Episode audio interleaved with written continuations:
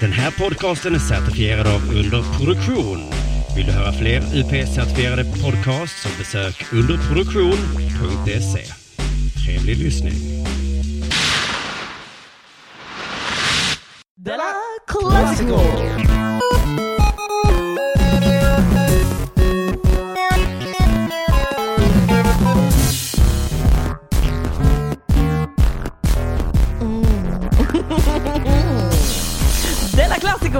Toppen, prima, finemang, jättebra, kul, trevligt att vara tillbaka här igen med denna trivselstund. Får väl ändå kalla det det här Della Classico som det heter. Och det är liksom samma grej som tidigare. Det är gamla klipp, gamla favorit repriser. Favoriter i repris och sen är det då jag, Thomas Högblom, som pratar emellan eh, alla de här grejerna. Så det är inga konstigheter alls. Ja hoppas att ni mår bra. Verkligen. Ja, men faktiskt, det, det gör jag. Själv är det helt okej med mig. Helt okej med mig. Så där är det varken bu eller bä. Jag har um, ätit lunch precis. Jag känner mig att jag är nöjd på det viset. Jag vill inte berätta vad jag åt till, till lunch, för jag vet att det, um, det kan framkalla många känslor. Äckelkänslor, hatstormar om jag berättar om vad jag åt till lunch. Så därför låg locket på. Kommer aldrig att komma ut. En sån här lite vidrig sak, men lite gullig sak som jag ibland äter. Det var, det är så här att jag köper, jag köper sån här risgrynsgröts, sån här korv. Och eh, så gör, om man är, kanske, man har bråttom. Och så gör man ett litet hål i den där risgrynsgrötskorven och med en nyckel eller när man kanske biter. Och sen liksom suger man i sig den där på jag kan ju väl göra det på en minut i alla fall. Och så har du ju, då är du ju mätt sen, väldigt mätt. Och mätt och blåten som en liten mjuk kattunge. Eller som en liten mjuk boll i magen. Så, så kan man eh, jobba på, eller vad man nu ska göra. Så det är ett tips. Men det var inte det jag åt idag, utan det var en, uh, en helt fruktansvärd grej. Som aldrig, aldrig ska bli känd. Nåväl, det här är väl typ liksom lite avslutning tror jag. Vi vet ju inte riktigt i denna stund om det här, det här Della Classico, om det är en succé eller om det är en total katastrof. Folk hatar på, hatar det liksom och skriker och mår dåligt och bara pöbelhopar som vill elda upp någonting. Om det är den reaktionen. Eller om det är så, ah, det här var trevligt, det här kan vi fortsätta med. Så jag vet inte. Men jag ska ägna dagen åt lite mer publikkontakt. Jag efterlyste ju frågor förra gången om liksom lite mera, känner mig lite ensam här i studion. Eh, så jag, det är ju ingen annan här såklart. Så jag har efter, efter, efterlyste lite frågor, lite personliga frågor som jag tänkte gå igenom här idag. Så häng kvar, jag kommer snart tillbaks. Du lyssnar på Della Classico.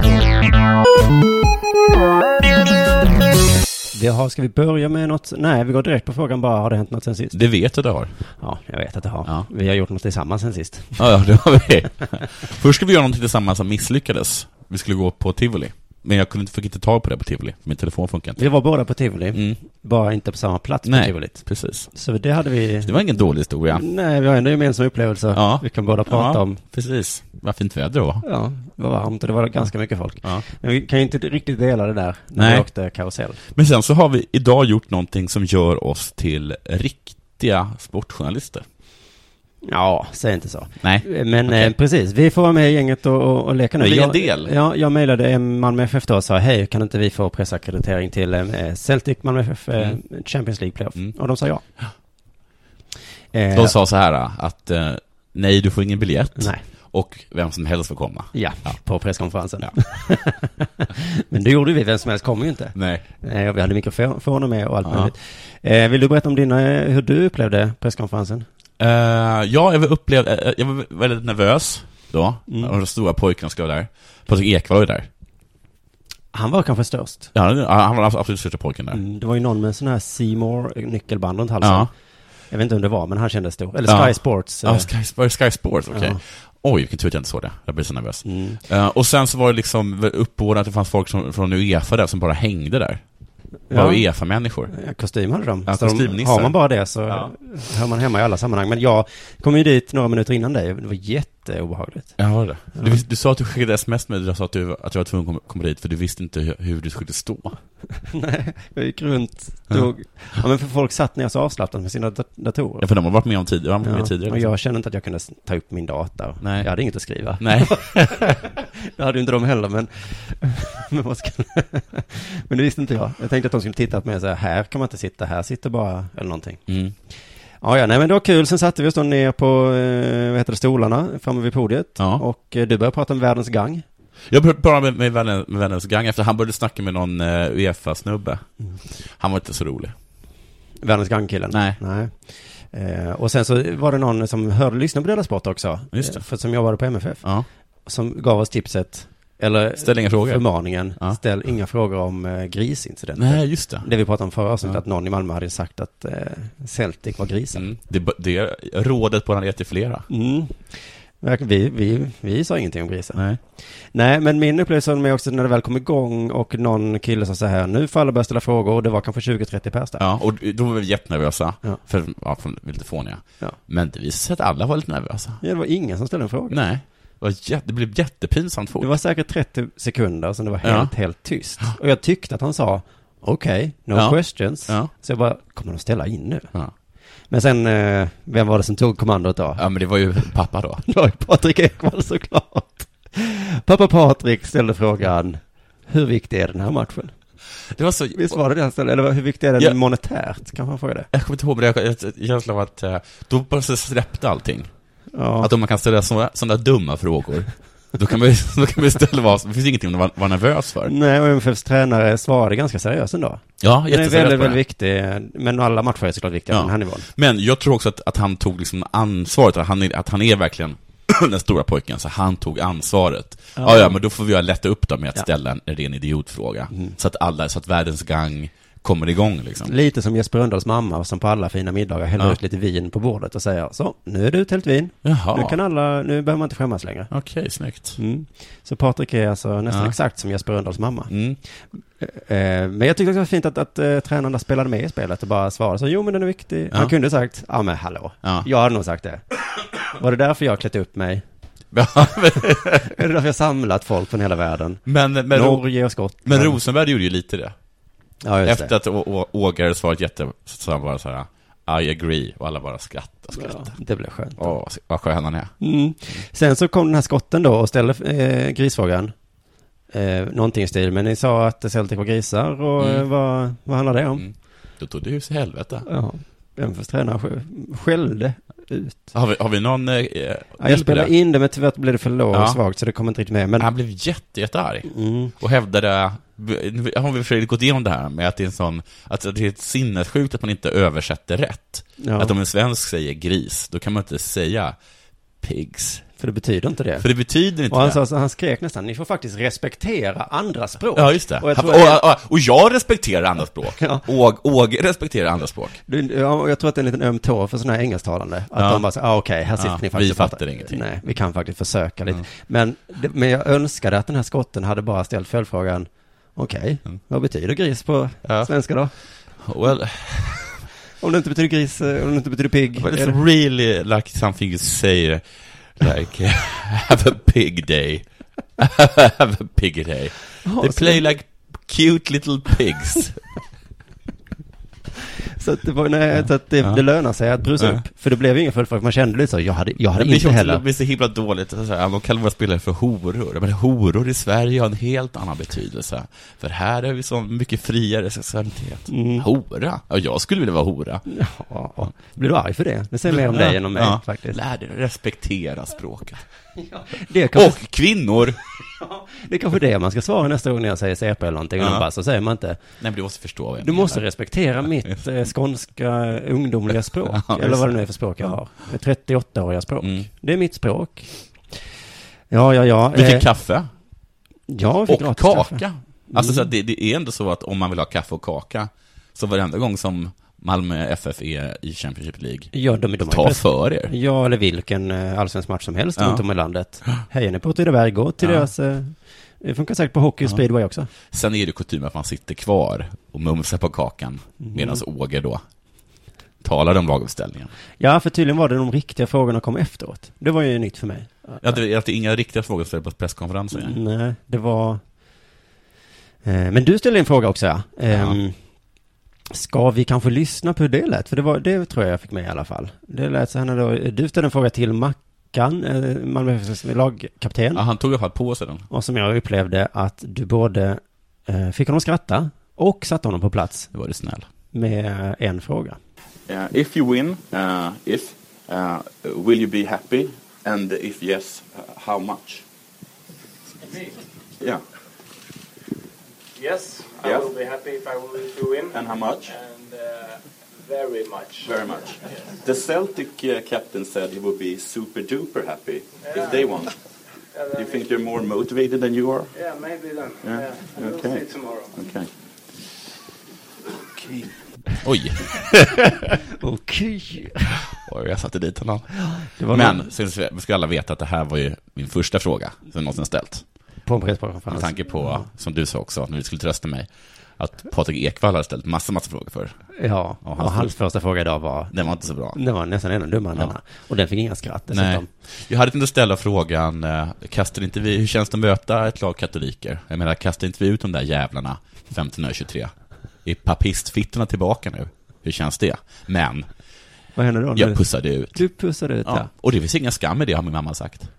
Nej, jag tycker den gör du nästa gång. Ja. Nästa tar du den. But Rangers, och då kommer den falla platt. Ja, eller om eh, du är på någon, nej men om du är på Sverige på Friends kanske är nästa gång. Mm. Och då kommer det kanske Iran. Ja. Och du bara, Kastade inte vi ut dem 1523? Eller bara nej. borde vi inte kasta ut eller vad tycker du om det? Något i den stilen. Della Classico! Mm, ja, det har ju kommit in diverse eh, frågor här då. Inte supermånga får jag väl säga, det, det, det, det kan jag väl erkännas. Men det hade jag inte räknat med heller. Och, eh, men, och sen är det ju typ alltid bara killar. Det är två tjejer här som har kommit med frågor. Strunt i det. det, det mm, jag vet inte vad jag ska göra åt saken. Det är bara, jag, jag lever med det. Jag får, får leva med det. Så tar vi först, vi kan ta lite, det börjar med en liten enkel fråga. så här, och nu, jag visste ju inte riktigt här om folk vill vara anonyma eller hur det är med den saken. Så att jag säger bara liksom förnamnet här på folk. Och det är Jonathan, inte Jonathan Unge, utan en annan Jonathan, som har frågat här, vilken är din favoritfilm? Vanlig sån eh, enkel fråga, och favoritfilm. Bra fråga, Jonathan, tack.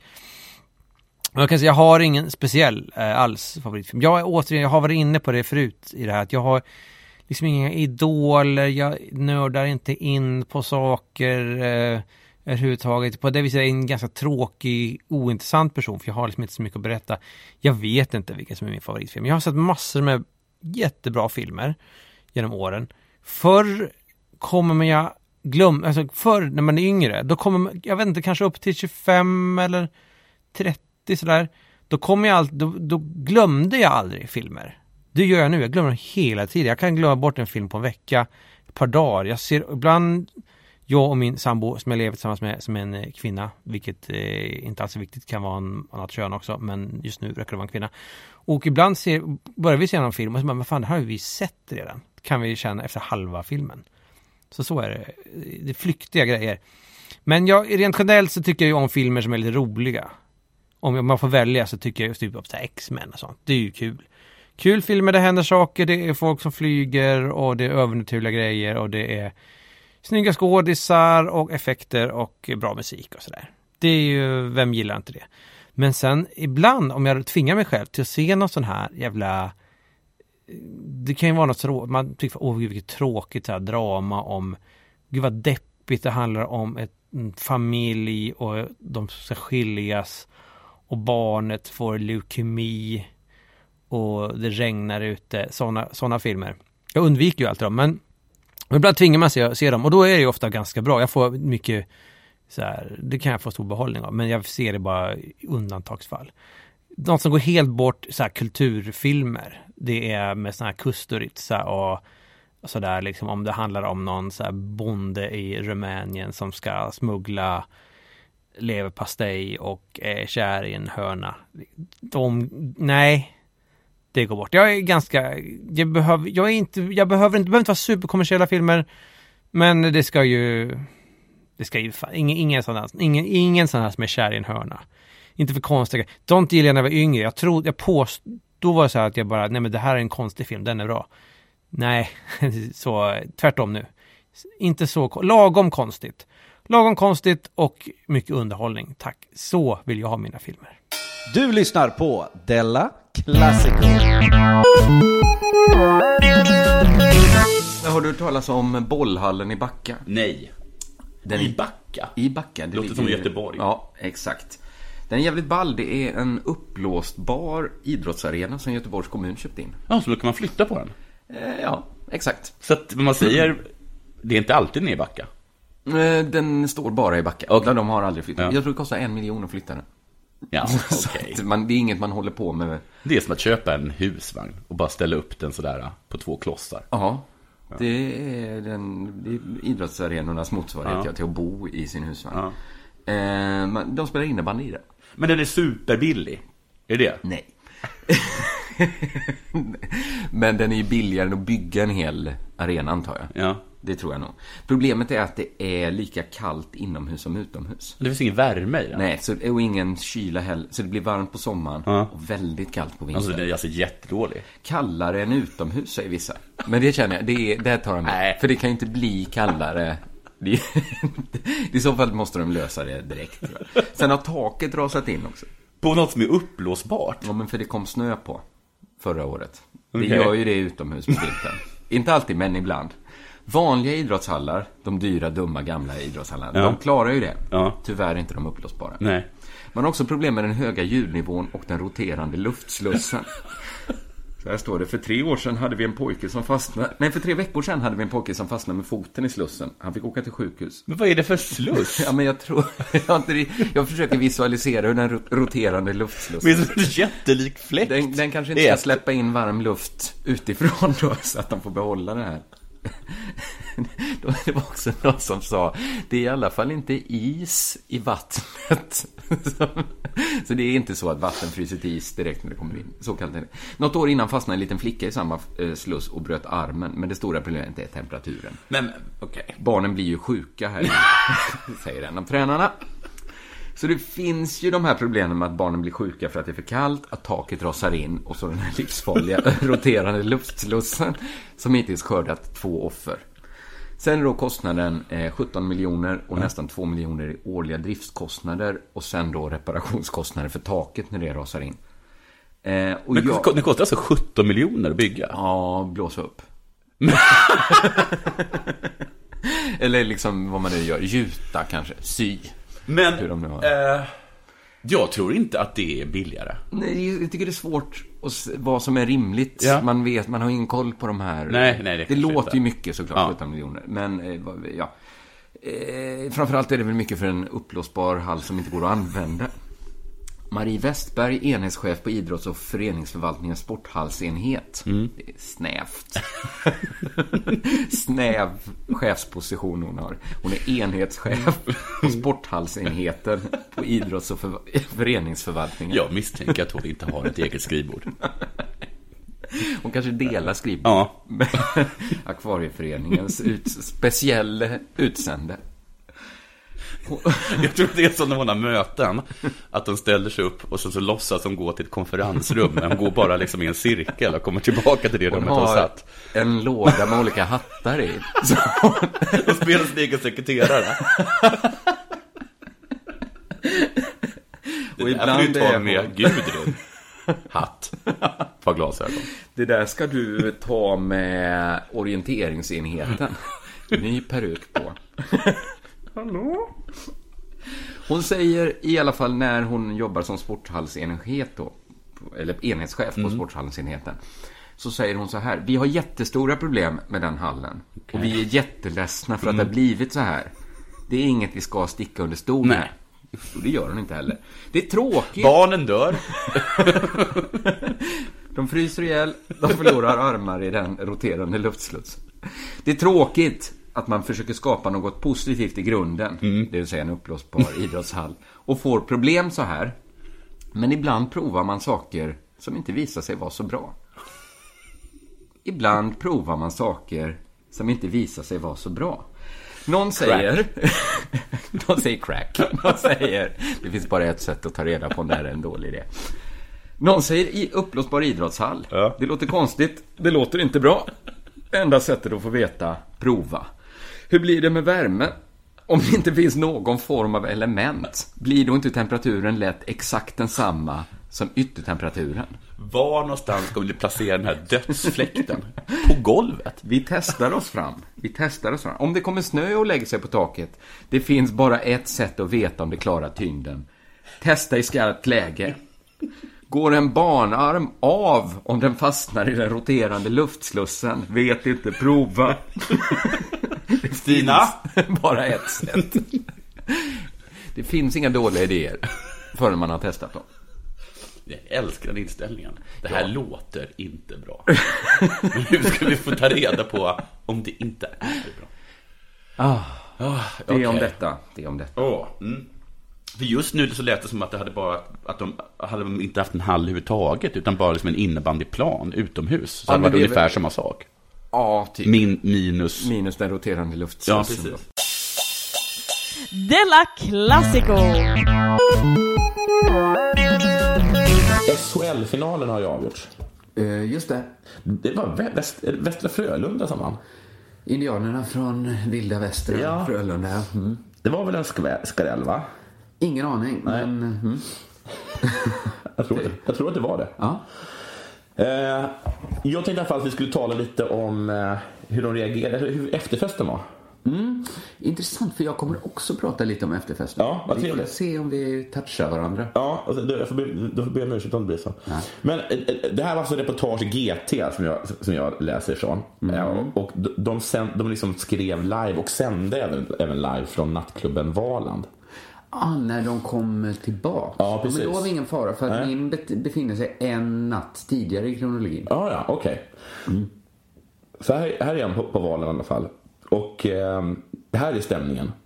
Vi kissar på Skellefteå! Skriker Johan Sundström från Valand sen. Då vet man att det är en bra fest. Undrar om de börjar ångra så här att de lät GP livesända festen där.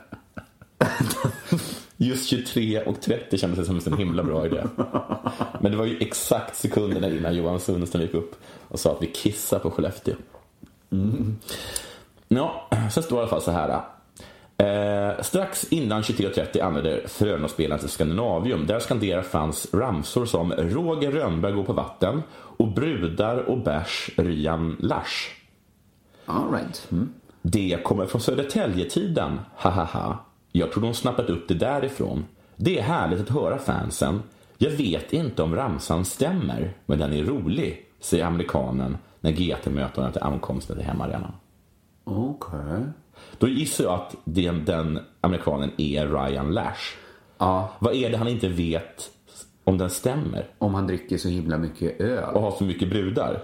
Han vet inte om det. Stämmer det här att du dricker mycket öl och har mycket brudar? det vet jag inte. Det är från Södertäljetiden. Hela Södertäljetiden är... det är bara ett stort svart hål för mig. What happens in Södertälje? Ja. Nåja, det är skönt. Festen är den bästa delen. Att få fira med laget efter säsongen, säger finska poängkungen Arturi Lekkonen. Eh, rasistisk eh, följdfråga på det. Av då GT. Finnar är väl bra på att festa? Ha, ha, ha. Jag är inte så bra på alkohol. Oskar Fantenberg är bra på att festa. Han är bra på allt. Mm, bland annat det. Vi kommer inte sova så mycket, men äsch, det gör inte så mycket. Sen är det någonting med att Lasse Kronér är där. Och sen utbyter någon sorts tävling vem som är bäst på att festa. Vad kommer inte hända ikväll? Är en fråga. Ja, det är svårt att svara på. Alltså. Det blir mycket festande. Många i laget är bra på att festa. Så det blir... Det kommer inte hända så mycket inte-festande. Nej, nej, kommer. Nej. Många i laget är bra på att festa.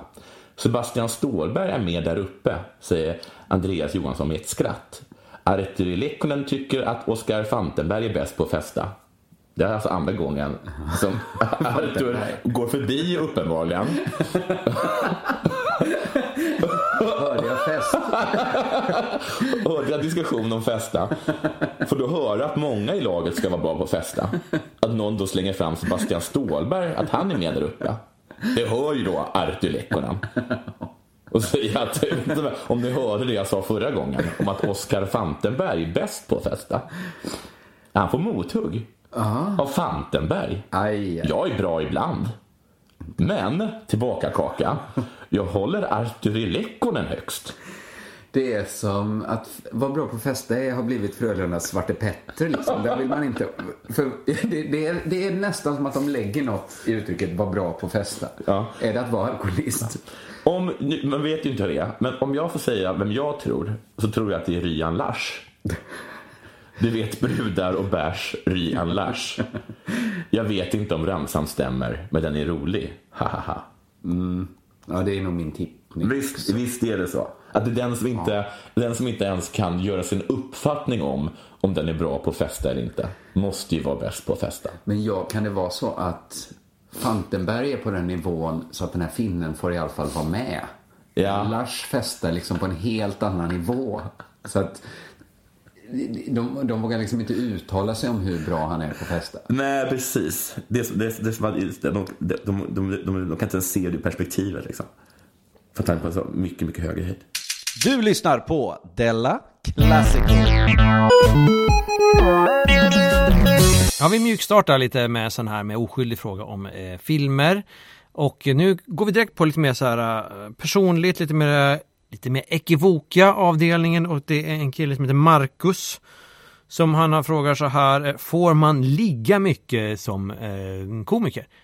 Och eh, mycket möjligt att eh, andra, att många gör det. Jag har, för mig har det aldrig lett till något form av sexuellt umgänge överhuvudtaget. Nu är ju jag eh, vad ska jag säga, stadgad eh, sen flera år tillbaka och eh, håller inte på med sånt där. Jag liksom springer inte runt och hänger ut dasen. så, utan jag är mera behä- och jag är ganska trött på liksom att vara ute på puben och sånt där. Jag tycker det är lite... Jag åker hellre hem och sätter mig i soffan och äter en sån här eh, glass eller någonting sånt. Eh, Men nej, jag har aldrig någonsin, det har kanske hänt en gång tror jag. Jag var i eh, Arvika. Tror jag det var en tjej, och det måste ha varit 2007, 2008 eller sånt där. Som jag tror nog att hon gjorde någon form av eh, flört, någon slags, som försökte få mig att följa med någonstans. Men jag, vet, inte- jag, jag var inte intresserad då, jag var olika omständigheter. Men det var enda gången. Annars vet jag inte, det händer mig. De enda liksom groupies som jag har, och, och de är jag väldigt, väldigt tacksam för, tacksam för, jätteglad, det är ju nästan uteslutande killar som, jag säger inte att de har Aspergers, men det är någonting åt det hållet i alla fall. Att det finns en lite sådär uh, autism. ja men det är liksom kanske mina största fans då, som jag älskar såklart. Men det är ju inte så, det finns inget, det finns ingen som helst sexualitet eh, alls i det förhållandet. Inte från min sida i alla fall. Inte från min sida.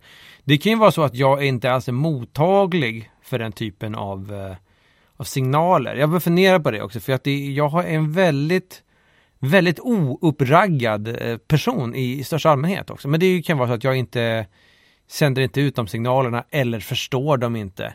Det kan, jag, jag är helt enkelt en katastrof på den fronten tror jag.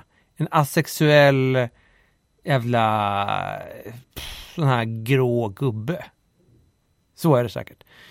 Så jag hoppas att det var svaret på din fråga. Nu tycker jag vi tänk, liksom lämnar den saken och går vidare i livet och tänker på lite mera eh, andra saker. Ja, det gör vi.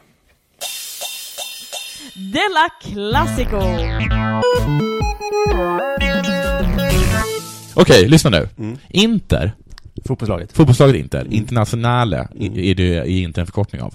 Som är alltså de eh, svart och blårandiga eh, laget, andra stora laget i Mil- Milano. Kallas de för det? Eh, vad Eh, heter det? Inter Milan kanske, Internationale, Ja, Internationale Milan. blårandiga heter de blå... Eh, Nej, det vet jag Blå faktiskt är inte. svarte. Det vet jag inte. Nej. Nej. Eh, Eh, Ros- Rossoneri, det är ju Milans Ja, det är det de Då gör. kanske de heter Blå Neri. Blå ner Mm. eh, Och eh, de går jätte, jätte. De ligger 11 någonting tror jag. Det går dåligt med tanke på att de har varit bra en gång i tiden. Ja, det är ett storlag liksom. Och det är en, fortfarande en av de rikaste klubbarna i, i Italien. Även Ja. om de in- inte har så mycket pengar. Och när jag ser på laguppställningen och hur de spelar så fattar jag inte. Jag fattar liksom inte. Det är en bra laguppställning. Ja, men det är väl ganska bra laguppställning. Säg Jag fattar namn. liksom inte. Säg ett namn som är bra. Schneider. Han spelar i Turkiet. Ja, det gör han. men, men hörde, alltså de spelar där?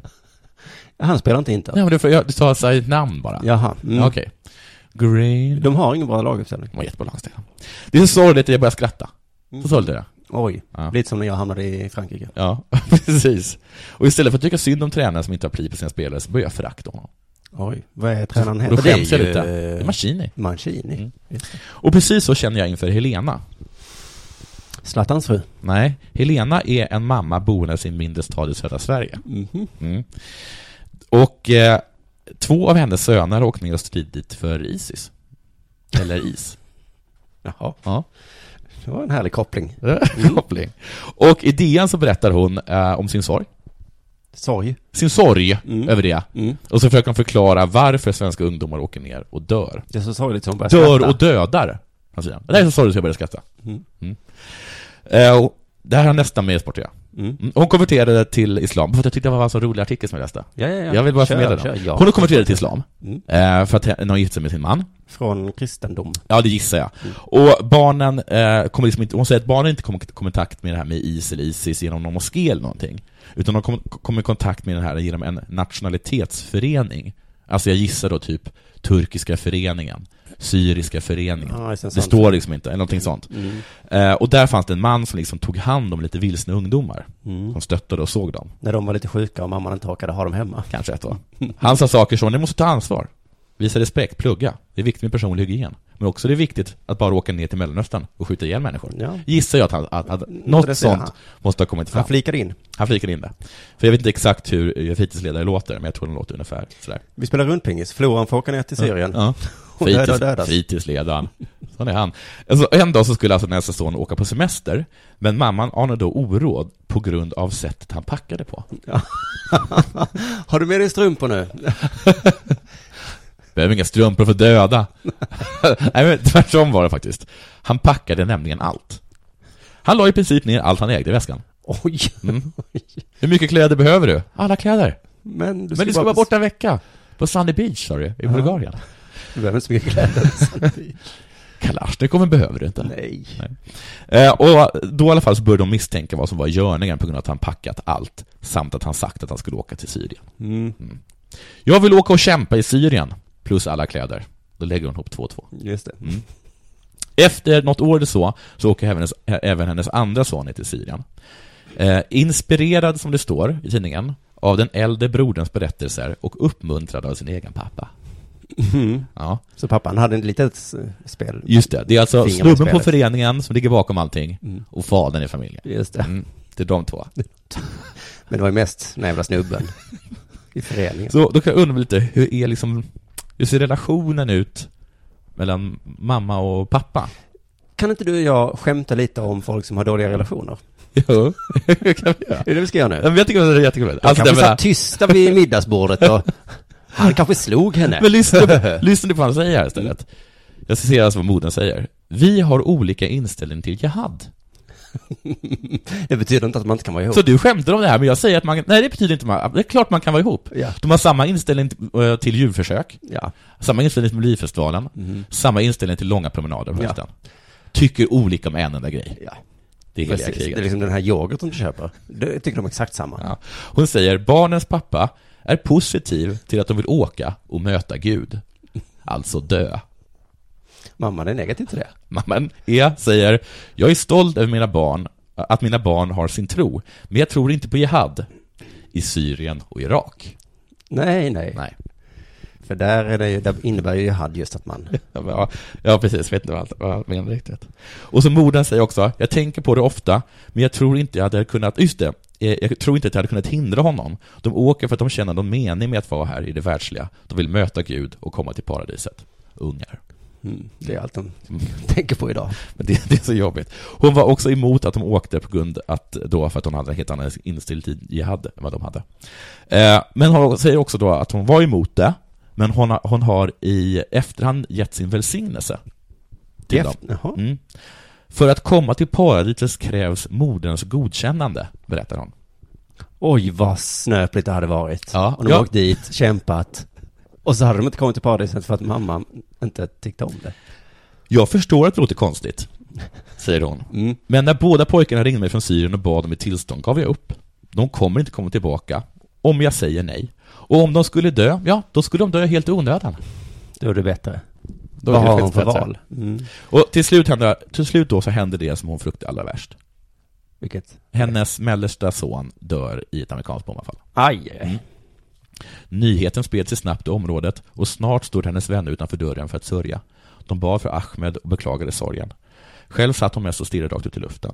Var stolt, sa de. Ditt barn har kommit till paradiset. Och fått många uppmuntrande klappar på axeln sedan dess. Mm. Kunde hon känna stolthet? Nej, hon gjorde inte det. Nej. Hon kände sig splittrad. Hon är inte alls stolt. Hon skulle vilja göra någonting. Men att ta ställning mot hans beslut helt öppet, det går inte. Innan i kriget hade vi en bra sammanhållning bland muslimer här. Men samtidigt som kriget har splittrat världens muslimer har också splittrat vårt område. Den som tar fel inställning får automatiskt nya eh, fiender. Mm. Vilken ställning har hon tagit då? Jag inte, hon har ju utåt sett så, håll, så hon, håller hon huvudet högt. Okej. Hemskt dåligt det här. Ja, säger hon, sen det blir värre. Mhm. Jag är rädd att barnets pappa själv kommer att dra med sig alla ungar ner till Syrien. Det är hemskt, men jag har tänkt för mig själv att han kan ta pojkarna. Men flickan ska jag strida för. Då skiter jag i hela det muslimska samhället sätter sig emot mig. Ja, flicka kanske är... De tog första sonen och andra sonen och tredje sonen. Men om de tar tjejen också? Nej, nu får det vara nog! Då blir hon en tiger. Jag, jag har mer här. Jag har mycket mer. Okej. jag tänkte jag skulle avbryta dig där, men det där... För jag, jag blir så... Usch, jag blir så... Jag får Tycker lite ont i magen. Varför får, du, varför får du ont i magen där? För att barn dör och det är Ja, men jag tycker inte att det här är och- ett sinnessjukt. Ja, ja, ja. Ja, men fortsätt då. Jag tycker att det är så jävla, jävla tråkigt. Eh, nu tycker hon i alla fall att, tycker den här mamman att, att det får vara nog. Hon har alltså en yngre son som är 14 år. Mm. Socialtjänsten och skolan är oroliga att han ska åka ner. Och modern säger, det förstår jag att de är. Hon är också lite orolig, antar jag. Ja, tydligen finns det krav från omgivningen att han, ska åka ner också. Inte bara skolan och, social, och socialstyrelsen, eller socialtjänsten är orolig, utan även Säpo. Säpo också Mm. orolig. Så här beskriver hon när de kom på besök. En dag stod de bara där utanför dörren. Det var inte direkt diskreta i sina fina kostymer. Kvinnan hade kort kjol. Du vet ett sånt där hårt, strävt tyg. Det sticker ju ut lite i det här området, om du förstår vad jag menar. Men de var snälla, de har gett mig råd och svarat på frågor. Om jag blir orolig för min minsta son så kan, jag, så kan jag alltid ringa till dem. Det som avslöjar Säpo, det är att de klär sig som superdyra horor. Men jag tänker hur det är. Men vad, vilken stad är detta? Det säger, säger de inte. Nej. Och så avslutar de med, men egentligen hoppas Helena att riksdagen kommer att göra det olagligt för jihadister att återvända till Sverige om de väljer att delta i krig för Isis eller andra terrorgrupper. Nu vet jag att du tycker att det här är obehagligt, för du tycker att jag skämtade på hennes bekostnad lite. Ja, eller bara... Ja. Eller, eller bara att det är hemskt överhuvudtaget. jag Och tycker att inte man med får sport att skämta om allt. Jag tycker man kan skämta om allt. Jag tycker inte det just Ja, nu. Jag tycker nästan det. Ja. Jag tycker bara att det är så skojigt på något sätt med en mamma som, jag vet ju själv att det är svårt att uppfostra barn, men om man är tvungen att ha Säpo och Sveriges riksdag i ryggen Mm. för att dra gränser, Mm. då har det gått ut för. Okej, vet du tycker inte det här var något kul. Jag måste bara avsluta med en enda rolig sak som jag tyckte var skoj också. Gör det. Erik Olsson skriver sen eh, en sorts analys över det här med unga eh, svenska ungdomar som åker och dör och dödar i andra länder. Mm. Eh, unga västerlänningar reser, ofta brådstörtat, till slagfälten i Iraks öknar eller på Syriens högslätter. De Ja. bara springer dit. Okej. Va? Hallå? Gud, det går inte omöjligt att spela. Det är omöjligt att göra med dig. Jag gråter inombords. Skämtar du med? Du lyssnar på Della Sport.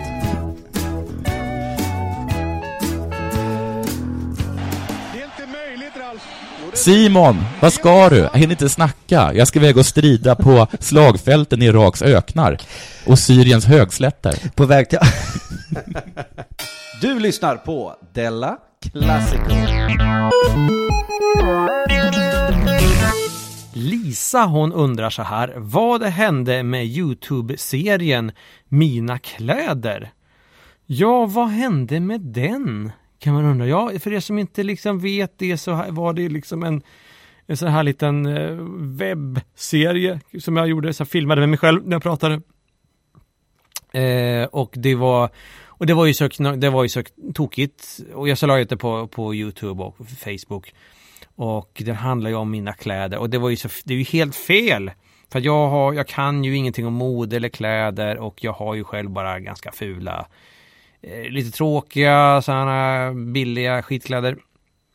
Så det var ju helt galet.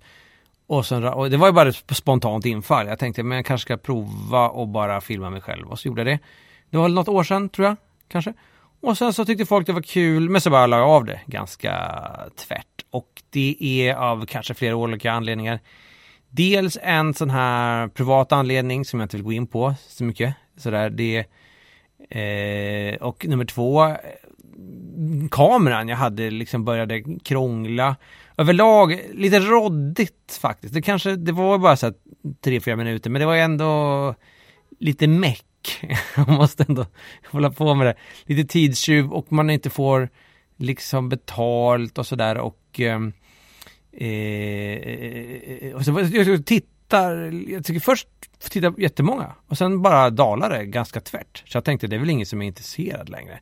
Så det var liksom ingen sporre direkt att fortsätta. Men ja, själva konceptet lever kvar kan jag ta själva konceptet. Jag ska ju ut på som någon liten, förhoppningsvis om allt går vägen, någon lit, liten turné där jag står uppar och sådär. Och det kommer vara i, i höst på några ställen i Sverige om jag säljer några biljetter. Och den kallar jag då för Mina kläder live. Så, så det har egentligen inte så mycket med den eh, tv-serien, eller tv-serien, har inte så mycket med den webbserien att göra utan det är mitt namn. Och då kommer jag att komma och stå upp och så, här, så köp gärna biljetter till det. Jag har inte några exakta datum just nu för att det är en annan person som håller på och roddar i det där och jag vill inte tjata på honom så mycket. Eh, så mina kläder. Kanske gör jag den där webbserien någon gång igen. Kan, det, det, var ju rätt roligt. Det var det. Det var ju dråpligt. Men eh, jag skulle vilja ha lite, eh, att jag hade mer tid och bättre förutsättningar och ja, på något vis. Eh, ja Kanske, kanske, kanske någon som hjälpt, hjälpte mig. Så. Kan, om, om någon sitter ute och liksom bara, men jag filmar och klipper och allting så, ja men då, då kanske vi kan köra då. Så, men annars håll utkik efter Mina kläder live istället. Kommer i höst på en teater nära dig. Du lyssnar på Della Classico. Jo, jag läste i alla fall, eh, eh, du stressade mig lite. Mm. Men då läste jag bara läste en artikel om att eh, eh, Olle Goop ska sluta. Ja, jag läste den också. Ja, han, travkusken, nej, inte Olle Goop. det är för konstigt namn. Ja. Björn Goop. Olof Goop. Björn, Björn Börje. Börje Goop ska, han, har, han har vunnit 6000 segrar. Ja. Och han säger att han inte har så mycket kvar att bevisa. Och dessutom så fyller han ju 40 år nu. Så nu ska han gå i pension i princip. Just det. Jag ska kanske bara lägga av och racea. Ska vi spela upp den här sketchen nu igen? För att innan ja. du kom hit så sa ju du att du skulle prata om detta. Och min reaktion när jag läste det var, shit, Just, är. Goop bara 40? Just det, för han har varit med, din pappa vet ju vem ja. Björn Goop Och så är. tänkte jag, fick en sån hemska känsla mig själv, att okej, okay, så Börje, eller Björn, eller vad han hette, började väl, det var bara jag som var en late bloomer. Ja, precis. Men du har helt rätt, det är, precis som jag sa fel, det, var, det är Olle Goop, hans farsa, som man, man, man har hört om tidigare. Mm, det är som Dallas-familjen, Ewings. Ja, just det. Men inte han. Jaså, Bobby? Jag tror du menar Jock. JRs. Ja, just det, de hade en farfar ja. också. Mm. Här är fall ett av, en av frågorna. Mm. Hur tänker du inför ett lopp? Kör du på instinkt eller förbereder du dig noga? Mm. Det varierar. Mm. Det är många, många vill ta efter hur jag kör. Men jag har ingen speciell stil. jag kör nog olika varje gång. Då är det omöjligt att ta efter dig. ja, det är omöjligt. Jag anpassar mig efter hästen istället för att få hästen att anpassa sig efter mig. Ja, det här har jag hört en annan hästmänniska säga. Kan, det kanske är en så kallad klyscha. Ja, som man tar till med. Och jag använder väldigt sällan klockan i loppen. Det viktiga är hur hästen känns, än att veta exakt hur fort det går. Hur kändes Ja. det? Det kändes bra.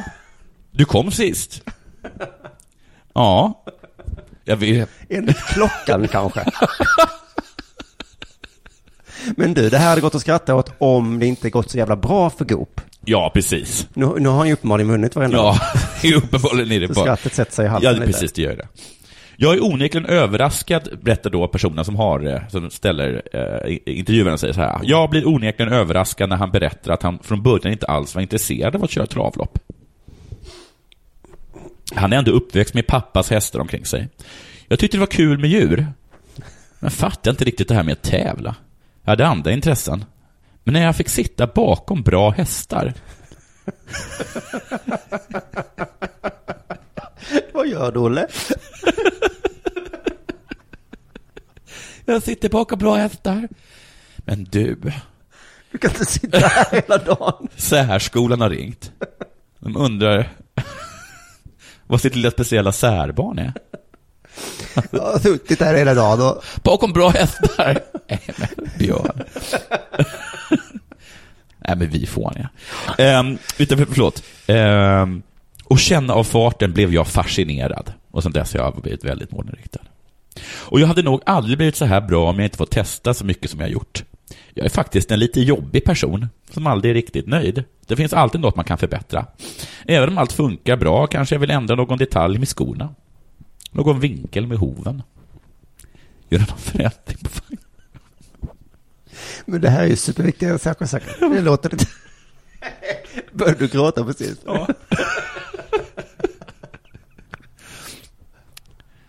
Inte nöjd med vinkeln på hoven.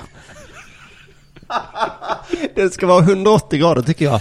Rakt fram. Du, du vet Björn att ho, ho, ho, hoven är sådär. Vem har spikat fast den här eh, skon 90 grader?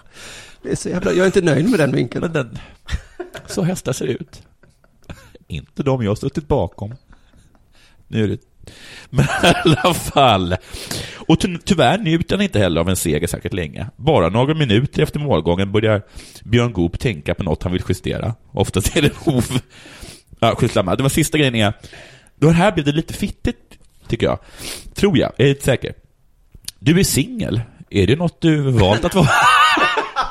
Nej, är det frågan? sista frågan. I den här det har varit en hyllning hittills. Ja, ja.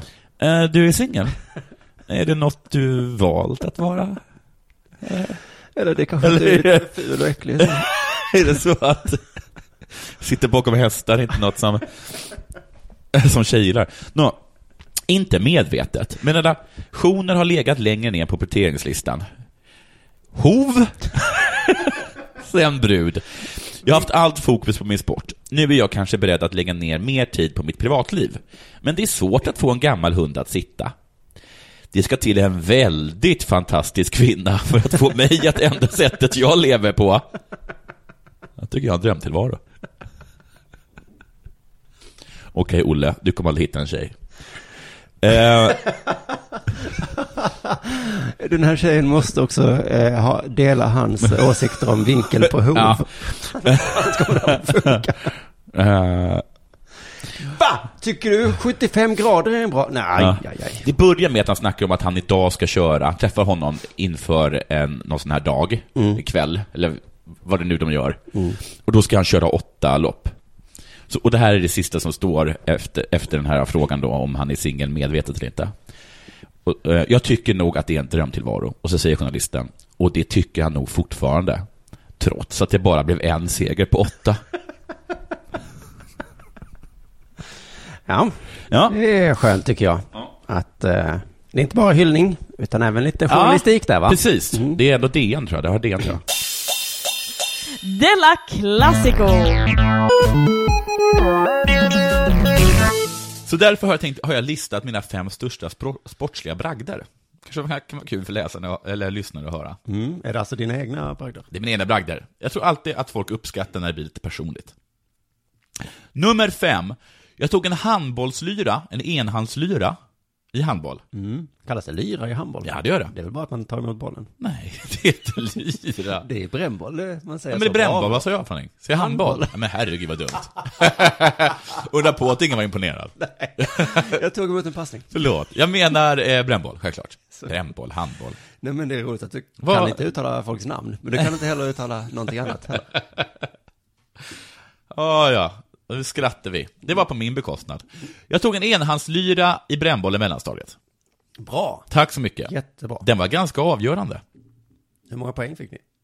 Ja, vad fick man för den? Eh, Fick man en fy- fyra? En fem poäng? Någonting för, en enhandslyra. Kanske 15? Och det ska läggas till att mitt lag var, var eh, mycket, mycket sämre än andra laget.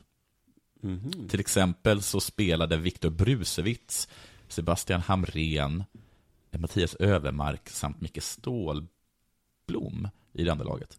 Mhm. Hur kommer det sig att så många bra var på det laget? Det får ni fråga Sebastian Wallerström om, för det var han som, tog, som stod och valde på vår sida. Aj då, men han valde dig. Jag var nog sist. Ja. Men jag förstår inte hur han tänkte. Skärp dig Sebastian. Nummer fyra. Jag var fenomenal i målet i fotbollsmatchen mellan 4A och 5B, eller om det till och med var 6B. Jag var alltså 4A i mellanstadiet. Jag tog en straff blev hyllad av alla. Det Ja. var fruktansvärda omständigheter. Det hade regnat tidigare på dagen. En pöl fanns framför målet. Jag slängde mig heroiskt i pölen flera gånger för att rädda skott. Du är alltså bra på att fånga bollar än så länge. Ja, än så länge.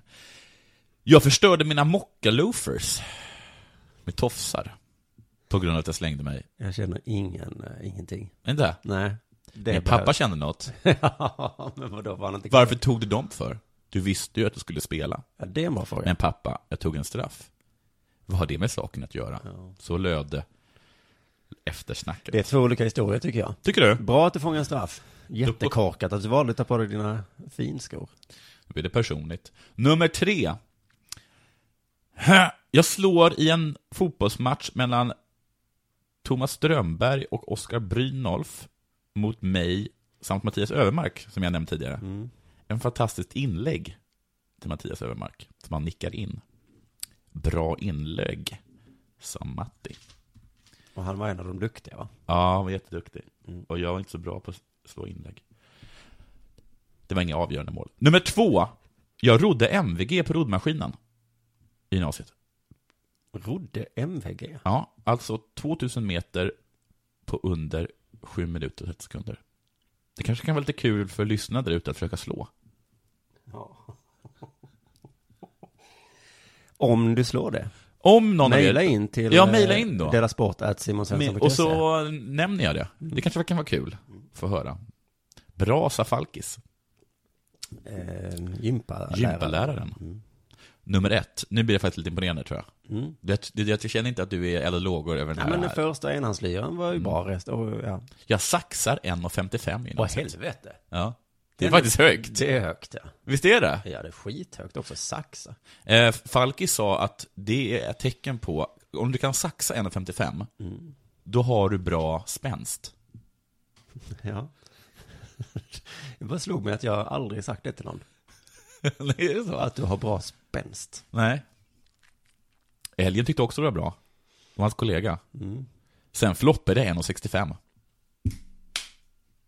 Men hur mycket hade du i kroppen, undrar jag? Vilken höjd hade du i kroppen? Det kommer jag avslöja i nästa, eh, i nästa inslag. Jag förstår. Men då måste man fråga sig, var det här bara ren tur? Alltså, är det här arv eller miljö? Mm. Både och, skulle jag säga. Mamma har ju vunnit DM i höjdhopp. Det om det. Simon. Du lyssnar på Della Classico. Och så har vi en fråga från Anna som ställer den här klassiska frågan som man får alltid när man håller på med komik. Det kan man skämta om allt? Och eh, ja, det, kan man, det är klart man kan det. Det är ju så. Och jag brukar svara så här, det här är säkert inget unikt svar, men jag tycker att det mest rimliga svar, att man säger, jo man kan skämta om allt, man, men man måste ju inte göra det. Man måste ju faktiskt inte skämta om allting. Eh, och det känner man ju, tycker jag, i alla fall, eh, på något vis. Man har någon, man har ju någon gräns någonstans. Det här skämtar inte jag om, för jag tycker inte det känns, det känns inte bra för mig att skämta om den här saken. Då ska man inte göra det. Jag tycker det också, det syns, det märks på folk när de skämtar om saker som de inte är säkert bekväma med. Och då blir ingen eh, bekväm alls. Och sen måste, alltså, och sen så om man är på liksom en begravning så är det ju, då, då får man ju liksom censurera sig. Jag tycker att man ska visa lite hänsyn. Vi ska leva, man ska leva för varandra, som den gamla sången. Eh, men jag, och jag själv till exempel, jag skämtar nästan aldrig om till exempel folk som dör, så här kändisar som dör och sådär. För att jag har liksom en sån spärr. Men jag menar, jag säger inte, jag tycker inte det är fel att någon annan gör. Om någon gör det, jag tycker nästan att folk måste göra det. Eh, olika komiker. De kan skämta om katastrofer och folk som dör och sådär. Om man känner att man vill ta den grejen så, så tycker jag att eh, de måste. Det är deras plikt helt enkelt. Men själv skämtar jag om annat. Jag känner att jag inte riktigt behärskar det. Det ger ont. det, jag vill ta emot. Det blir oärligt helt enkelt. Så så är det med det. Man kan skämta om allt men man måste inte eh, göra det som ett slags liksom nervöst det är så, för så jag, det, jag märker ju det ibland, folk måste, de blir ju helt nervösa, de tänker att de måste skämta om så fort någon dör så måste man liksom ut och, och göra något skämt om det, men det måste man inte. Det är helt eh, frivilligt. Så ta det lugnt, eh, skämta om någonting annat. Ta en fika och bara sätt på en skiva med eh, klassisk musik och ta ett fotbad. Så tycker jag. Och lägg på sådana här gurkskivor över ögonen. Och strunta i det där skämtandet. Så, så ska det nog bli bra, ska ni se. Mm, hoppas det var svaret på din fråga. Della Classico! Jag såg att Björn Ferry hade uttalat sig om doping. Såg du det? Nej, men det är mycket dopingsnack nu med, med ryssar och Ja. WADA och allt. Exakt, men när jag såg att Björn Ferry hade uttalat sig så tänkte jag, vad bra! För jag var lite stressad och är det något man vet så är det ju att Björn Ferry alltid levererar. Det är nästan alltid något man kan använda till en slapp prata om sportsartikel. Ja, ja, ja. Om skidskytten Björn Ferry uttalat sig. Ja, Han var säkert Eh. naken när han sa det, eller? Ja, men precis. Lite en bakgrund till eh, dåren Björn Ferry. det här ryktet om sig själv som galning cementerades ju av Björn Ferry själv redan 2008 när han debuterade som glaskonstnär och skapade konstverket Pillesnas i vas, du känner till. Jag minns så tydligt alltså- när jag jobbade på Tankesmedjan och detta kom upp och Liv Ja, Strömquist det var julafton. Mm. Det var en glasvas med en 20 cm hög röd glaspenis i mitten. Och Björn Ferry har själv kommenterat att han fick idén. Jag tänkte Pillesnas i vas, det rimmar ju. Min hustru Heidi tände på idén och ritade skisser tills jag blev nöjd. Lite rödare, lite högre. Sen kände hon en glasblåserska som hjälpte till. Jaha, så det Eh, var det liksom var bara en alltså- idé han hade och sen gjorde någon annan det. Det, det påhittade ordet pillesnas rimmar på vas och saken var biff. Det, det var tur att han inte kom på att turk på burk rimmar. För det smakar ju urk. Just det. det gör det, det, det, det gör. det är så. Eh, det jag skulle säga är att man, man blir alltid lite glad när man ser att Björn Ferry uttalat sig. För då vet man att det här kommer jag kunna göra något om. Så jag blev glad när jag såg att Björn Ferry hade uttalat sig om dopingfallen i skidåkningen och sporten överhuvudtaget. Han är kritisk till norska skidlandslagets användning av astmamediciner. Det, det är ju sig alla, men Björn Ferry tar det ett steg längre och säger Idrott ska vara för friska. Han är, han är som Ann Heberlein, lite grann. Ja, han är lite som han Hemland. Jag skulle vilja se att man förbjöd alla mediciner rakt av och sa att elitidrott är för friska personer, punkt. Du skulle inte få tävla med någon som helst medicin i kroppen. Nej. Usch. Då påminde Expressen Sport om att det finns ju skidåkare som har astma eller är sjuka på riktigt. Ska inte de få ta sina mediciner? Blev det då att han sa, ja just det, ja men då tar jag tillbaka. Nej, det är det som är så bra med både Ann Heberlein och Björn Ferry. De får väl tävla när det inte är minus 15. Men om man ser bort från enskilda personer, 90% av startfältet skulle inte drabbas överhuvudtaget. De flesta använder inte mediciner. Och jag kände så här, ska jag vara helt ärlig, kände jag, vad fan, jag håller ju med Björn Ferry. När blir det en självklarhet att alla människor ska kunna hålla på med elitidrott i 15 minusgrader? Ja, det är ju så när någon Alla säger kanske- sådär rakryggat och tydligt. Och ja. Man böjd hålla med. För alla kanske inte har de grundläggande förutsättningarna för att göra det. Och då ska jag säga ett exempel. Astmatiker. Om du har astma så ska du sitta i en skön fåtölj och bläddra i ett gammalt fotoalbum och sippa lite på en kopp varm buljong.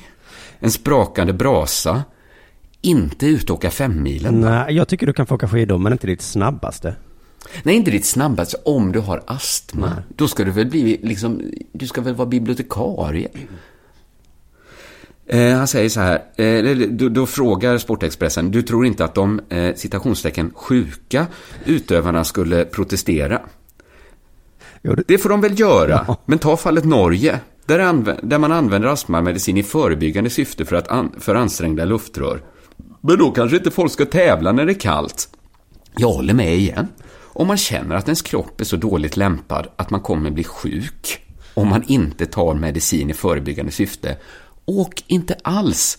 Sitt hemma med ditt fotoalbum och drick buljong, sortera dina bokmärken, ha ett jättestort skåp med massa små fack i, där du samlar på skalbaggar från hela världen. Det är vad en riktig astmatiker skulle göra. I ishockeyvärlden så är det numera förbjudet att spela om du har hjärnskakning. Ja. Det kom fram nu att det var någon i Rögle som hade gjort den då. Folk blev jättearga. Jag tycker man ska inte spela ishockey om man har en hjärnskakning. Eh, vi föds ju olika, säger Björn Ferry. Världen är inte rättvis. En del har fördelar, andra har nackdelar. Och jag känner återigen Björn Ferry, vist sagt. Vi kan väl ha ett extra Paralympics för astmatiker som gillar att åka skidor i kyla. Så kan de ta hur mycket mediciner de vill, eller bestämma att alla struntar i mediciner. Det får de välja precis som de vill. För jag tänker, det är ju det som är tanken med Paralympics. Att alla ska kunna tävla, fast inte mot varandra. Nej, de Astmatiker mot astmatiker, folk utan armar mot folk utan armar. Och liksom helt fullt friska fungerande människor mot varandra. De borde ha en sån barnmorska som kommer hem till dem och säger Har du astma så ska du inte. Nej, Och precis. Och de bara, okej, då tar vi en annan. Då ska vi se om Magnus Wold kan föreslå, har du astma, ut och ut, ut i spåret med dig. Vad som helst. Förr trodde man att man inte kunde åka femmilen med astma, men nu vet vi bättre. Nya rön.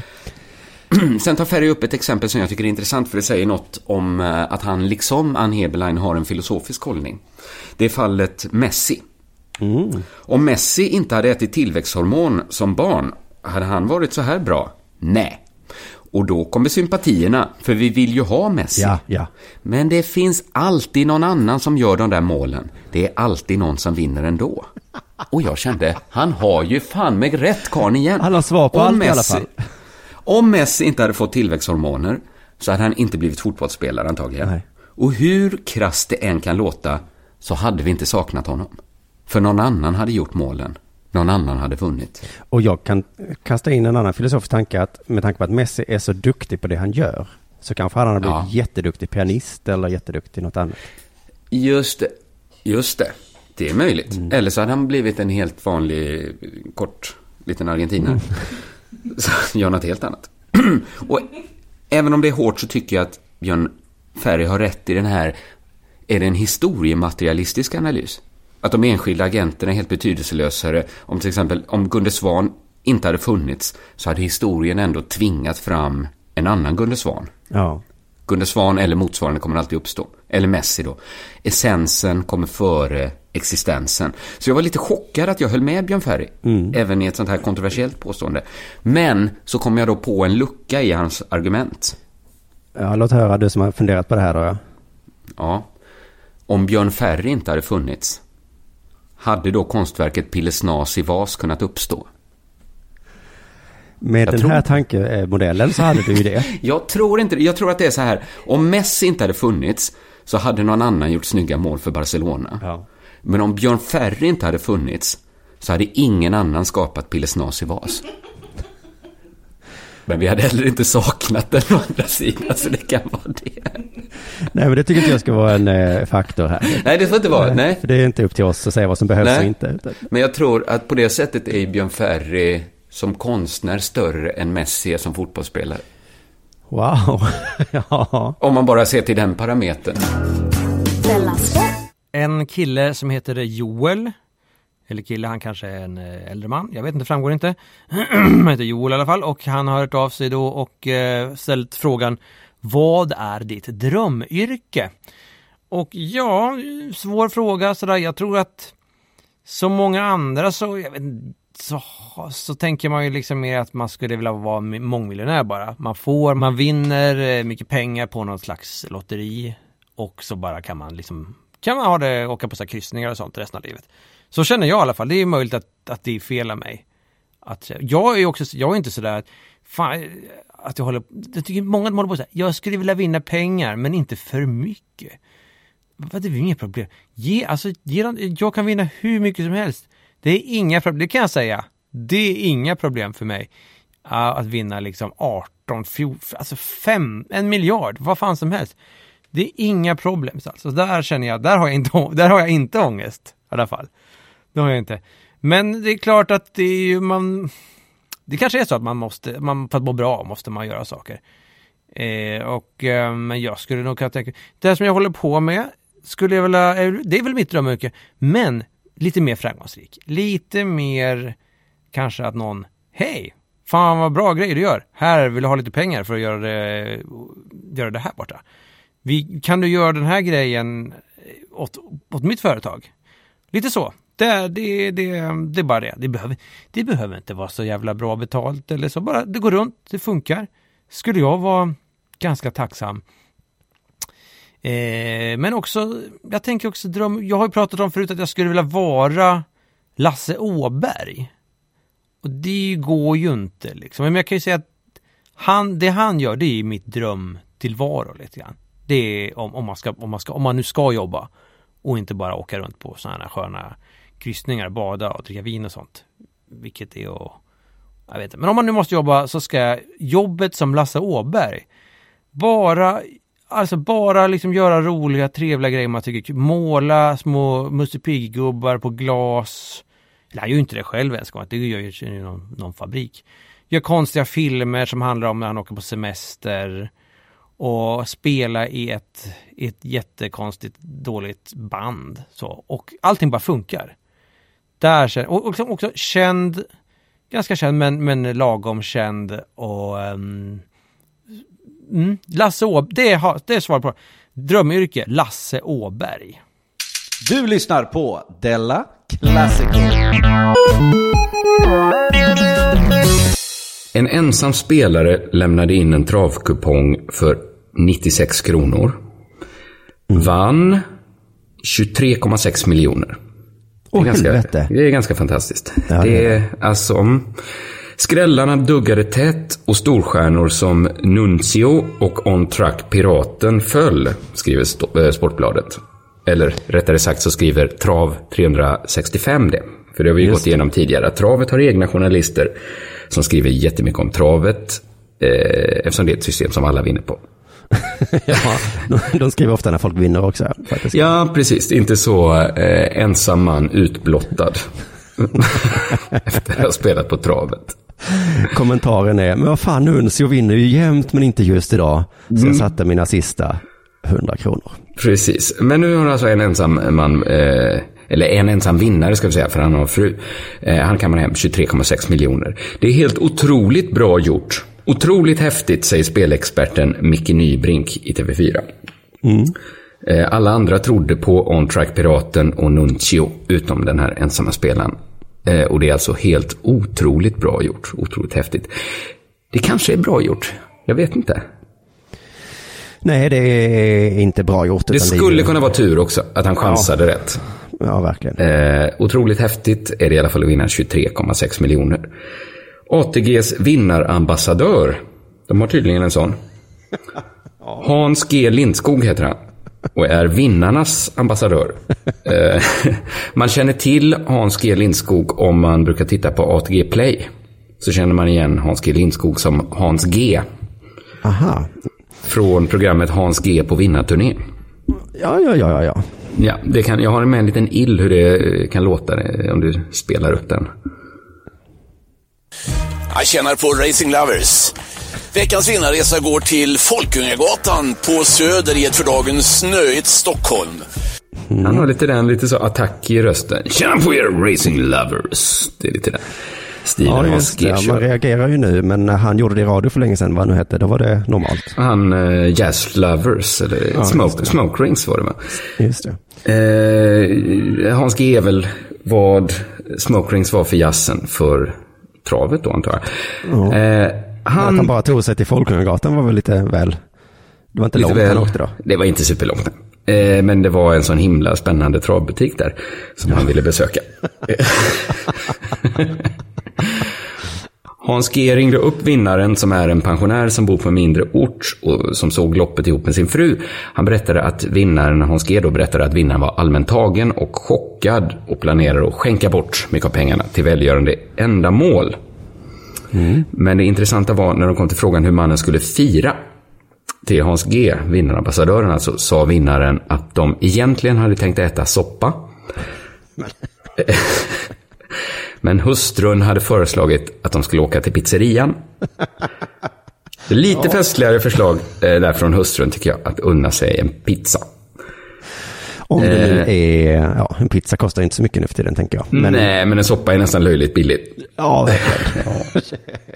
Om de inte ska åka till Roma och äta den pizzan. Men den här artikeln var från första april. Eh, ja, det var inget skoj så, utan det var bara från första april. Eh, och så läste jag en uppföljningsartikel från idag, då, den 3 april. Och då har Hans G, vinnarambassadören alltså, ringt upp vinnaren en gång till. Och då passade han på att fråga hur det egentligen blev med firandet. Blev det soppa som de tänkt sig, eller blev det pizza? En härlig uppföljningsartikel här. Jag skulle säga att det blev en intressant kompromiss. Det blev hemmagjord pizza. Specialpizza. Fruns egna pizza. Hans G, vinnarambassadören alltså, rapporterar. Man hade tomatsås och andra gott... Man hade tomatsås och andra gottigheter på runt Leksands knäckebröd.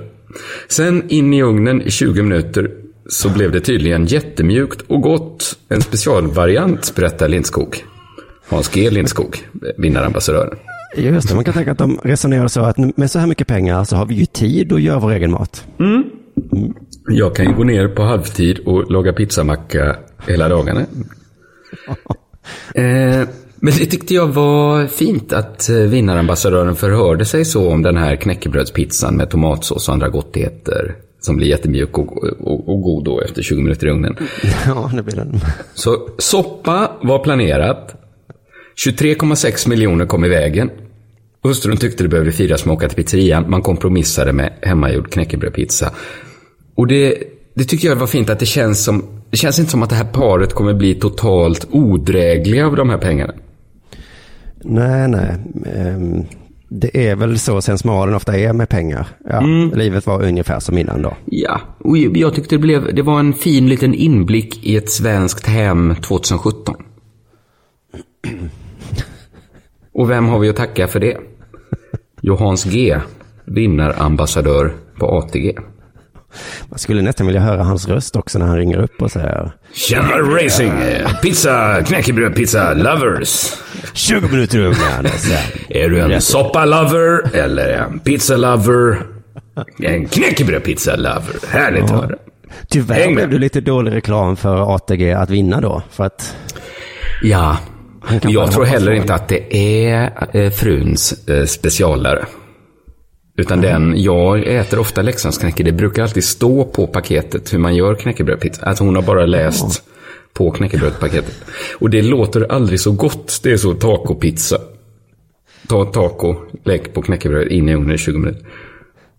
Nej, jag tycker Men jag ska nog kanske till nästa Della Sport. Jag ska spela in på fredag va? Ja. Då ska jag testa att göra en knäckebrödpizza. Ja, så äter du den som en jävla vinnare. Ja, det ska jag fan göra. Della Classico!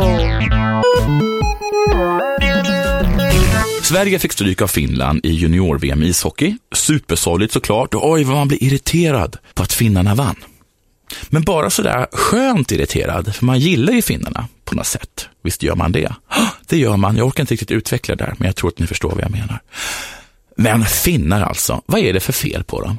Hör bara på svaret på denna svenska reporters fråga. Aline said that uh, the Swedish team have to be prepared on losing. Uh, Do you agree? Sanoin, että Pat- Pate oli sanonut, että Ruotsin joukkueen täytyy valmistautua häviämään. Oletko samaa mieltä? No, sanon, että ei, että kyllä kuitenkin niin Svaret svensken fick var på finska. Frågan var på engelska. Finnpojken hade tolk. Ty finnpojken kunde inte engelska. Men det är ju sjukare än att fakturera för en powerpoint. Hur kan en 17-20-åring någonting i ett grannland till oss inte kunna engelska? Alla kan ju engelska. Finland som ska ha världens bästa skola, men de kan inte engelska. Vad är detta för någonting? De är sämst på språk, kan varken svenska eller engelska, trots att de både har svenska och engelska undervisning i skolan. De är som vilda djur. Vilda djur kan inte heller svenska eller engelska. De är djur är de, finnarna. Men alla finnar är inte djur. Inte den finska spelaren Kasper Björkqvist. Min nya bästa vän. Och det är han för att han kan både engelska och finska och svenska såklart, samt är trevlig och kanske framförallt för att han inte fakturerar mig för en powerpoint. Ett exempel på hur trevlig han är kommer här när han ska beskriva känslan efter att hans lagkompis just har gjort det avgörande målet i finalen mot Ryssland. Och det här på båda sidorna hoppade de på isen och så tittade jag på Jumbo och så var, så var det mål och sen, ja och efter det så vet jag inte vad det hände. Ja. Några hoppar va? En jumbotron är med på något sätt. Och sen vet han inte vad som händer. Och där hade den beskrivningen kunnat vara slut och han inte vet någonting, men det fortsätter. Jag får till vänster och så får de, Kasper får till vänster. får vi också till höger och sen, Och sen får han till höger. sen efter det så hoppar vi bara. Och sen hoppar de bara. De bara hoppar. Jag är en, en både det här är hög där och Och sen hög. Och? nu var det ju skönt. Och nog var det skönt. Så är det. Att vinna junior-VM i ishockey, berättar Kasper för oss, känns lite som att ha sex. Man fattar inte riktigt, man går till vänster, man går till höger, hoppar gör man kanske inte. Och sen hög. Och därefter nog skönt. Kasper kommer också med en del tänkvärda åsikter. Matchen är 3-3, det är samma sak som 0-0. Som att 3-3 är lika med 0-0. Det är inte exakt det, men det är ungefär samma sak. Det har inte Kasper kommit på själv, i och för sig, ska det visa sig. Vad sa Jukka Jalonen till er i, efter den tredje perioden där i omklädningsrummet? No, han, han sa just samma som jag det här just berättat det, att, det- att det här att som sagt 3-3 är samma sak som 0-0. Och det här och han, han var ganska lugn och det var kanske därför som hans, hans erfarenhet så kom fram då. Det var deras tränare som berättade det inför förlängningen, att 3-3 det är samma som 0-0 och där kom tränarens erfarenhet fram. Tränaren har nämligen varit med förr. Och förr var 3-3 lika med 0-0. Det vet han och gudskelov är den informationen fortfarande korrekt. Vi slutar med finnbashing och avslutar med svenskbashing. Hör denna dumma reporter. Kasper Björkqvist, ett stort grattis från svenska folket. Tack, tack. Och din svenska är helt klockren. No, eh, helt, jag pratar nog jag borde prata flytande svenska, jag pratar hemma med mamma och pappa pratar jag svenska. Beröm för svenska. Anledningen till denna ypperliga svenska att Kasper talar svenska, mycket på grund av att hans mamma och pappa gör det. Monkey see, monkey do. Det stoppar inte dum svensk reporter. Sist då, berätta din svenska bakgrund. Har dina föräldrar bott i Sverige eller är de svenskspråkiga nog? Eh, De är från svenskspråkiga Österbotten. Så, eh, så jag, men vi kan ju gå igenom historien men Finland har ju länge varit en del av Sverige och Usch, det här är så pinsamt. Man vill bara skära öronen av sig. Herregud. Dumma, dumma svenska reporter. Nåja, detta blev som det blev, så vi säger tack för denna gång och vi är snart tillbaka med originaluppsättningen. Du lyssnar på Della Classico. Då har vi väl kommit till, eh, jag vet inte, vägs ände kan man säga. Ja, och jag har som en liten ljudeffekt där för att liksom illustrera det. Det är som... Det är någon sån här liksom leksaksbrandtuta här. Jag tänkte jag skulle pigga upp med lite sådana sound effects här nu när vi liksom... För jag vet inte om det blir några mer sådana Della Classico, i alla fall inte som jag gör. Eller jag har bara fått i uppdrag att göra de här sex avsnitt eh, och eh, jag hoppas det har funkat. Jag, jag har ingen aning om det har liksom, om det ens går att lyssna på det här. Om ni får ut någonting, ni behöver inte få ut någonting, men bara det går att lyssna på. Man behöver inte, jag, har, det jag, jag kanske har sagt det från början, jag har ju inga budskap eller någonting, så jag jobbar ju inte alls med det. Så det finns inte alls någon liksom underliggande grejer, någon slags inbakade budskap som ni måste ta ställning till. Det är liksom inte, eh, jag är ju helt, eh, jag, jag är ju helt menlös på det viset, utan det är bara det här babblet. Så, det är det eh, som jag bjuder på. Och kan det vara något? Inte vet jag. Jag hoppas det blir fler sådana här Della Classico. Det var ju kul att göra det. Eh, jag heter Thomas Högblom och ni, och, ni och, och det är klart om det inte blir mer Della Classico så kommer ju jag kommer ju synas ofta lite. Jag håller på med stand-up comedy till exempel, syns på lite olika scener. Eh, jag hörs ibland på Sveriges Radio, den här tankesmedjan. Kan ju vara kul att höra en gammal farbror i den här ungdomsradion. Det kan, jag dyker upp ibland i någon sån här tv, kanske lite film, kortfilm. Jag försöker hålla igång, vara aktiv. Jag, eh, jag hoppas också att jag får lite mer riktigt jobb i höst här så det inte är så jävla krisigt hela tiden. Eh, man kan bli så här, om man, tyck, man, kan, om man vill stödja min verksamhet kan man bli sån Patreon. Jag har väl en, ja det är väl 14 stycken nu. Så att 14 tappra, som jag är jätteglad och tacksam att de finns. Det får gärna bli fler. Och um, sen då? Ja, jag vet, ja, jag har säkert, ja, någon, någon slags tröja, jag ska ge en t-shirt. Ska jag, är på gång och ska säljas. Köp gärna den. Um, ja, det var ungefär allt jag hade att säga. Oh, nu är jag alldeles matt och slut. Jag, eh, jag, måste, jag, jag pratar, jag, jag, ni har lyssnat lite på de här gamla avsnitten, jag pratar i halva meningar. Ska det vara något? Är det, gör, det, är det bara jag som gör det? Det känns som det. Ta mig fan alltså. Skit i det. Jag heter Thomas Högblom eh, och den andra som har liksom gjort det här programmet heter Niklas Runsten. En rekordel, en ung gunstig junker eh, med mycket sån tekniska och organisatoriska förmågor som har liksom samma, satt ihop det här. Och vi har väl varit något av ett dream team, kan man säga. Um, nej, jag är helt tom nu. Jag känner att nu är jag helt tom. Nu har jag liksom öst ut det sista ur den här jävla brunnen. Tack så mycket, ha en fortsatt trevlig sommar. Vi hoppas vi ses och hörs någon annan dag. Var inte rädda för att ta kontakt med mig om ni vill. Eh, om ni vill det kan vara av, av vänskap eller bara skälla ut mig. Det spelar ingen roll. Jag, all eh, bekräftelse. jag vill all... Fy fan, nu räcker det. Tack ska ni ha, hej då! Della Classical!